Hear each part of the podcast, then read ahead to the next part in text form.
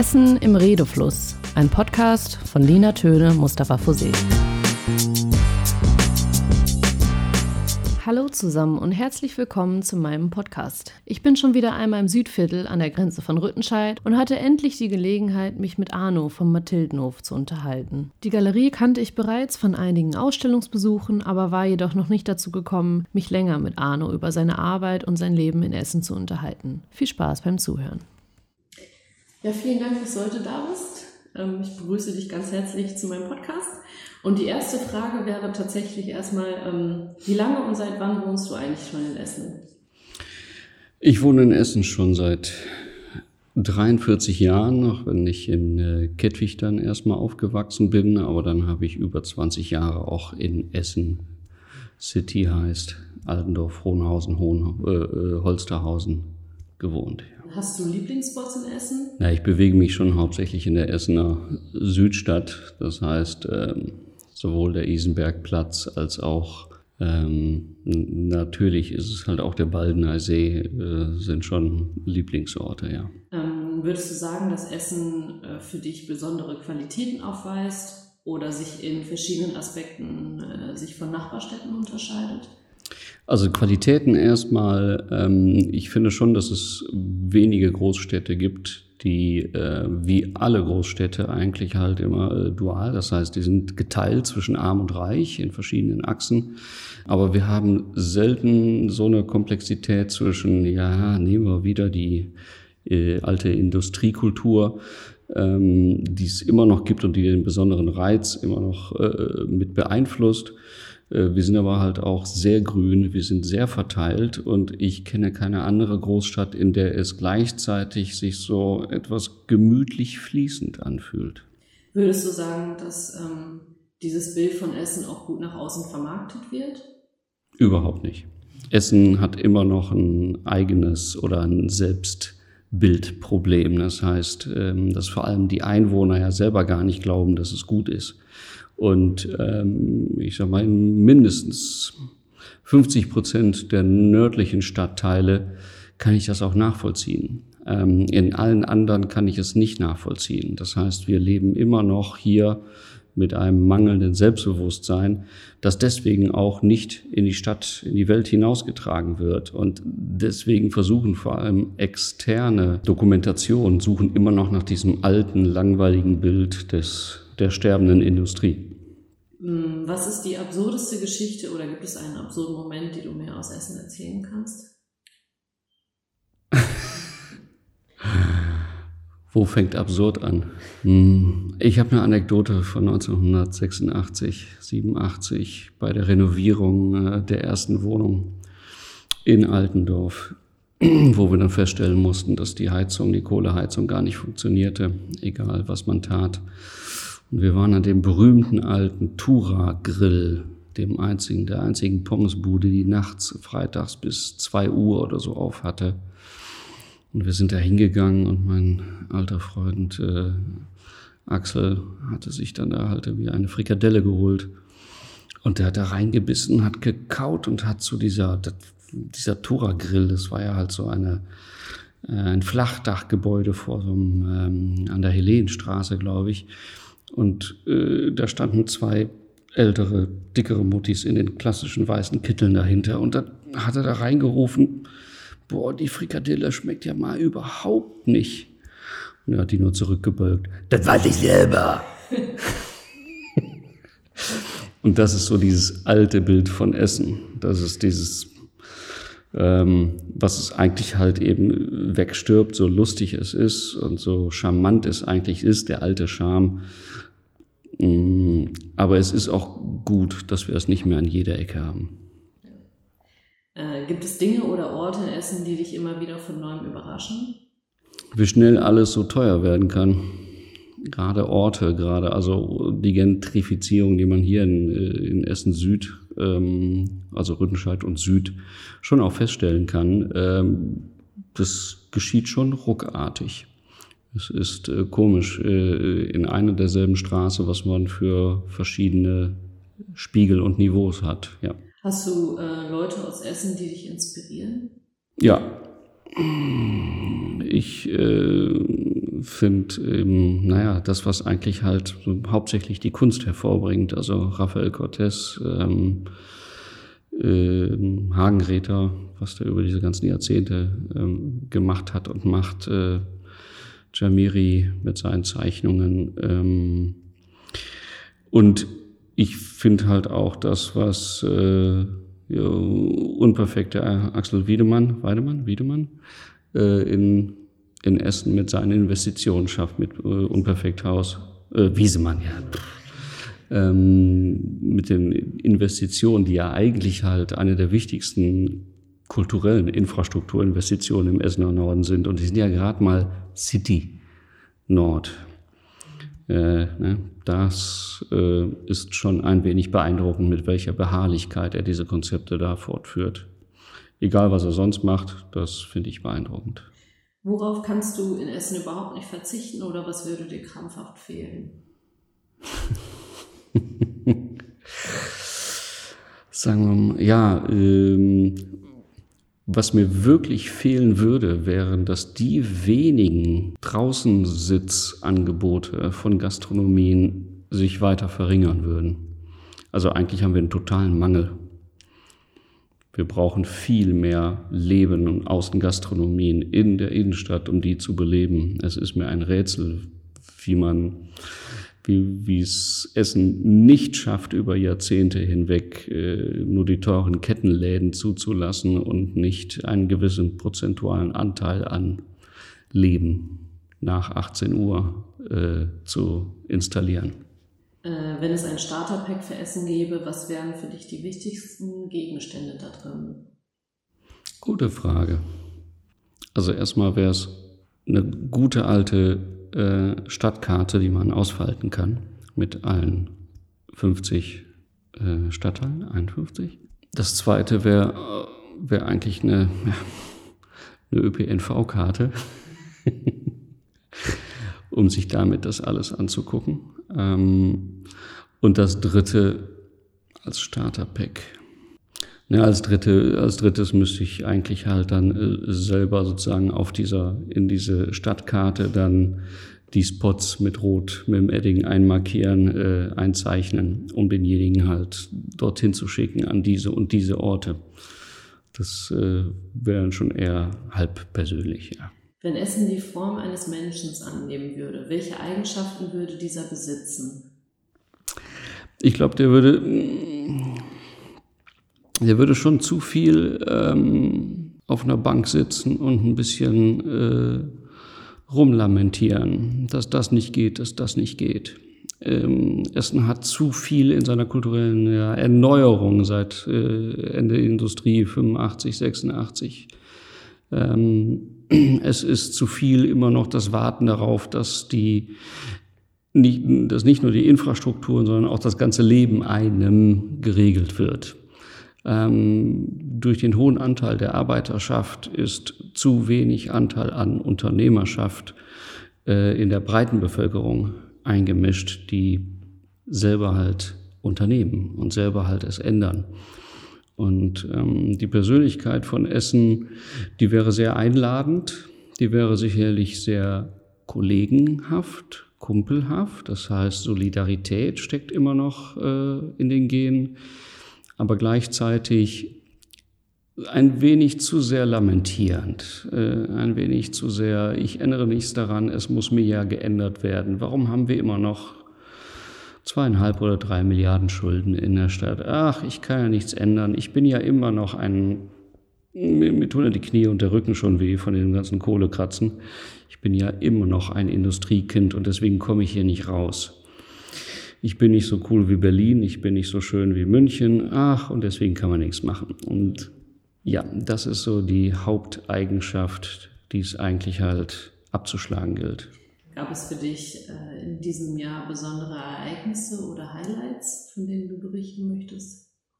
Och, fällt mir jetzt nichts ein. Wann bist du denn ungefähr das erste Mal aktiv mit Kunst in Kontakt gekommen und was waren deine ersten Erfahrungen mit Street Art? Also aktiv mit Kunst. Äh das war schon, als ich noch äh, ein paar Leute kannte, die eben Street Art gemacht haben. Das ist aber halt auch äh, irgendwann Ende 80er gewesen, Anfang 90er. Und äh, danach gab es nicht mehr viel Berührung. Ansonsten eigentlich erst wieder so richtig, ähm, seitdem wir hier den Mathildenhof haben und seitdem wir hier über die Kontakte und über die Bereiche Berührungspunkte haben und äh, deswegen habe ich dort wieder viel mehr mit Street Art zu tun gehabt, zumindest halt eben gelesen, gesehen. Ja. Ähm, kannst du mir etwas dazu sagen oder etwas zur Entstehung des Mathildenhofs? Der Mathildenhof, den habe ich gefunden als äh, schlafende, schlafende kleine verkrüppelte Fichte im Hinterhof, seit 20 Jahren leer. Und die Idee, dass gemeinschaftliches Nutzen äh, günstiger und erfolgreicher ist, als äh, wenn man es nur für sich sozusagen behält, ähm, ja, ist immer noch auch die Grundkonzeption vom Mathildenhof. Das heißt, ähm, alle teilen eine ganze Menge oder alles das, was eben in den Allgemeinbereichen da ist. Und ähm, jeder bezahlt oder hat äh, exklusiv nur seine eigene individuelle Bürofläche. Und das zusammen mit der Lage hier in Essen Süd, mit ganz viel Terrassenaußenbereichen ähm, und eben auch einem Gefühl von Gemeinschaft, wo man sich gegenseitig auch häufig hilft, unterstützt oder sogar halt schon zusammenarbeitet. Ja, das hat eigentlich, das war der Grundgedanke zu diesem Hof hier. Und es war eine der letzten Brachflächen irgendwie überhaupt in Essen Süd, die zumindest so zentrumsnah noch verfügbar waren. Ja. Ähm, würdest du sagen, dass Essen dich in deinem Schaffensprozess inspiriert oder auf irgendeiner Weise beeinflusst? Ja, weil es so viel Raum gibt. Also ich bin mir nicht sicher, ob ich ähm, in Berlin zwischen den all den anderen 100.000, die da irgendetwas machen und bewegen auf, auf kleinem Niveau, auf hohem Niveau, ob ich da nicht erschlagen werden würde von diesem ganzen Getummel. Insofern ähm, ist so ein bisschen diese Ruhe, äh, die es hier in Essen immer noch gibt und dieses ja leicht schläfrige, äh, lässt so viel Raum über, dass man sich total freut, wenn man jemanden trifft, der das ähnlich sieht und mit dem zusammen man etwas machen kann. Hey, was für ein Wunder. Inwiefern verbindet dich diese Arbeit mit anderen Menschen? Diese hier Mathildenhof? Ja. Sie verbindet nicht nur mich, sondern alle, die hier sind, miteinander. Und das ist eben ein irre großer Vorteil im Vergleich dazu, dass man irgendwo ein abgeschlossenes Büro hätte und dass man vielleicht da zu zweit, zu dritt, zu viert ist, aber ansonsten keine Kontakte hat.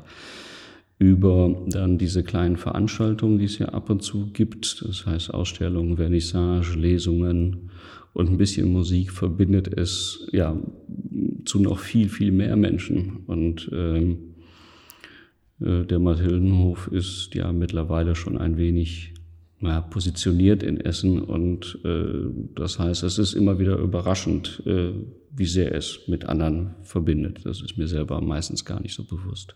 Wie hat sich in deinen Augen die Essener Kunstszene und eventuell auch die Street Art Szene entwickelt und wie sieht für dich die Zukunft dessen aus? Für die Kunst? Ich glaube, sie hat sich positiv entwickelt. Zum einen, es gibt äh, immer noch das ganze institutionelle die, die ganzen institutionellen äh, Einrichtungen, ähm, die sind alle halt noch da. Dann haben wir immer noch halt auch den neuen Essener Kunstverein. Wir haben ähm, das Kunsthaus Essen. Ähm, was ich glaube, was das große Problem hier ist, äh, wie in vielen anderen Städten natürlich auch, ist, dass es äh, einzelne Hemisphären gibt, die sich nicht unbedingt mit den anderen so der durchkreuzen, dass es als gesamte Szene wahrgenommen wird oder halt auch erlebbar wird. Das heißt, es gibt verschiedene Ansichten, was Kunst ist, verschiedene Ansichten, was Qualität ist, wie man es zeigen sollte, wer was denn befördert. Und Diversifizierung ist zwar toll und heißt, wir haben ganz viel Unterschiedliches zu sehen, Aber ähm, immer jetzt wieder zurück auf die Gestalt von Essen Bezug nehmend, äh, geht es ja halt auch darum, dass wir eine Identität stärker entwickeln und stärker äh, alle, alle Einwohner eigentlich halt eben stärker nach außen tragen. Und dieses Selbstbewusstsein erreicht man nicht, wenn man immer nur denkt, auch da vorne gibt's vielleicht was, vielleicht gibt's da hinten auch was und da hinten auch noch was. Das ist so ein bisschen ja, das Problem der Kunstszene in Essen. Und ich selber habe auch Probleme, alle die Bereiche überhaupt wahrzunehmen. Ähm, für die Zukunft eigentlich, ähm, es ist ja schon ganz schön, aber es kann nur besser werden. Es, äh, es muss raus aus der Nische des, äh, wir sind ja eigentlich, wir, sind, wir können ja eigentlich hier gar keine große Kunst machen, weil wir nicht äh, Dresden, Leipzig oder Berlin sind dass er aus diesem Nimbus heraustritt und ähm, auch den Mut hat, das anders zu zeigen. Und ich glaube, dass sowohl Institu Institutionen als auch ähm, naja, gewerbliche Sponsoren das noch verstehen müssen. Das heißt, die Zukunft kann eigentlich nur ein Hand-in-Hand-Arbeiten von ein paar Akteuren sein, die es vielleicht mal schaffen, ein Produkt in Kunst zu schaffen.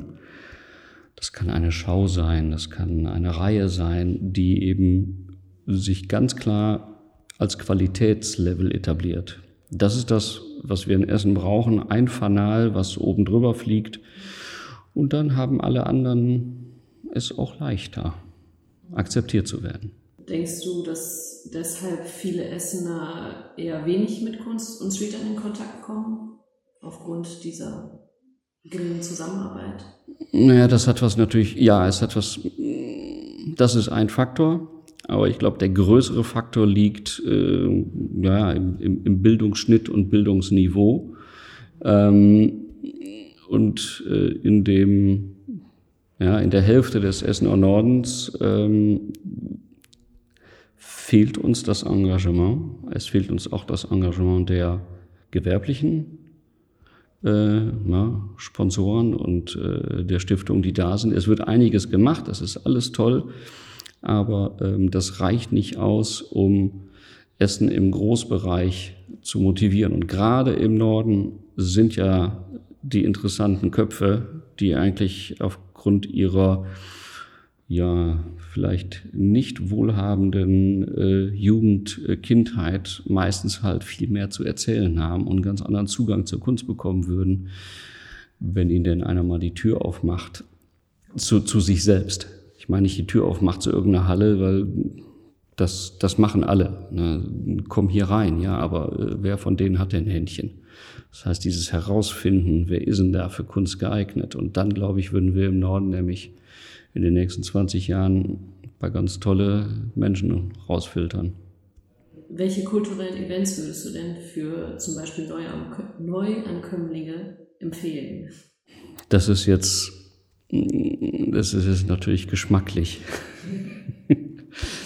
um Essen zu verstehen, muss man natürlich halt auch zu Essen original, aber da würde ich es niemanden hinschicken, um Qualität zu sehen. Ähm, wir müssen einfach in Essen halt die hervorragenden, die, die hervorragende Reihe an äh, Kunst, Kunst und künstlerischen Institutionen erstmal halt auflisten. Und das fängt bei Volkwang an und hört bei Alto und Philharmonie und äh, Schauspielessen halt nicht wirklich auf. Ähm, wir haben hier schon so eine Dichte an hoher Qualität. Ähm, und ansonsten geht es genau darum, eben nicht diesen einen Ort zu propagieren, sondern diese ganzen, daraus besteht ja Essen, dass wir halt in allen Stadtteilen irgendetwas haben, was besonders ist. Und eigentlich ist es ein bisschen dieses Touristentum innerhalb Essens, was äh, ich empfehlen würde.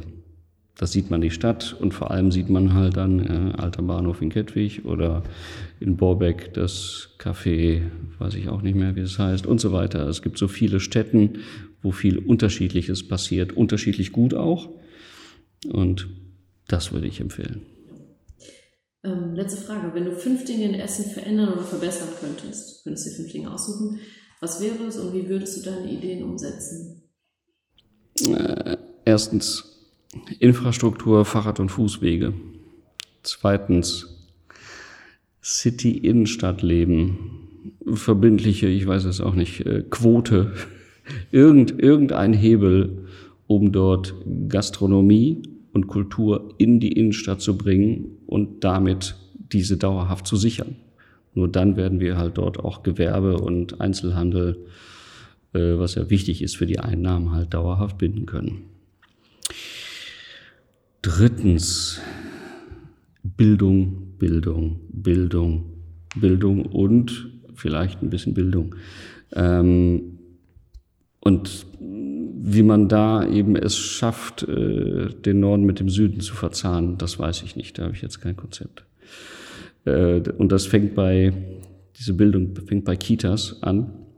Und sie hört eigentlich, äh, naja, beim Abitur auf, weil alles, was danach ist, ist auf einem recht guten Niveau eigentlich. Jetzt habe ich vier, ne? Ich glaube, ich habe nur einen frei. Ach, lassen wir den mal offen. Man kann ja nicht wissen, vielleicht muss ich ja noch mal was nochmal was sagen. Na gut, äh, möchtest du noch irgendwas hinzufügen oder irgendwas loswerden? Ähm, wir haben noch gar nicht darüber gesprochen, wie, wie die Stadt Essen als, äh, ähm, naja, als Behörde, als unsere Vertreter äh, funktioniert. Und ähm, ich bin keiner von denen, der ständig an denen, die für uns etwas tun, äh, rummäkeln, nur weil man es eigentlich halt eben besser haben könnte oder so. Es ist unglaublich schwierig, sobald man mit ganz vielen Menschen und mit 126.000 Bestimmungen umgehen muss. Aber ich würde mir wünschen, dass wir hier mit außergewöhnlichen Ideen Essen ähm, nach vorne bringen.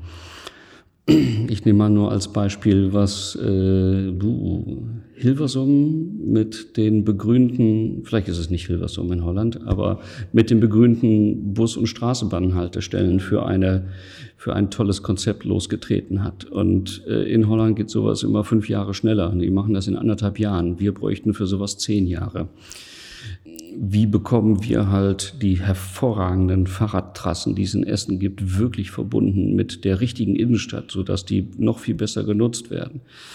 Dass wir ähm, eben Kunst und Kultur in, in einem Topf, in einer Sommer- und Winterepisode gemeinsam irgendwo zentral verbinden und erleben können.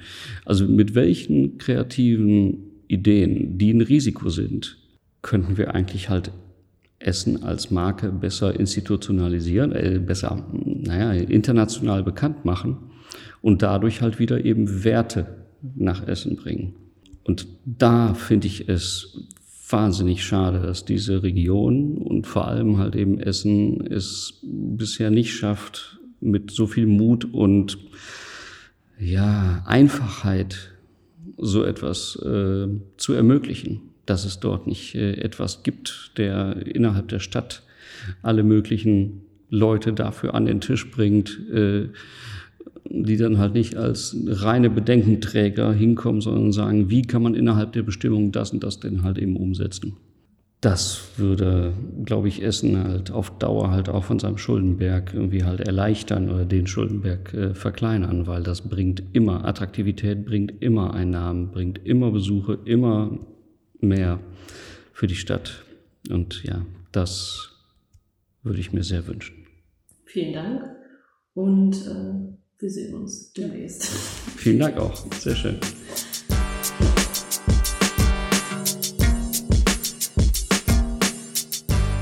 Ja nun, das war's auch schon für heute. In der nächsten Folge bin ich zu Gast bei der Bauschaustelle in Rüttenscheid. Also bleibt dran.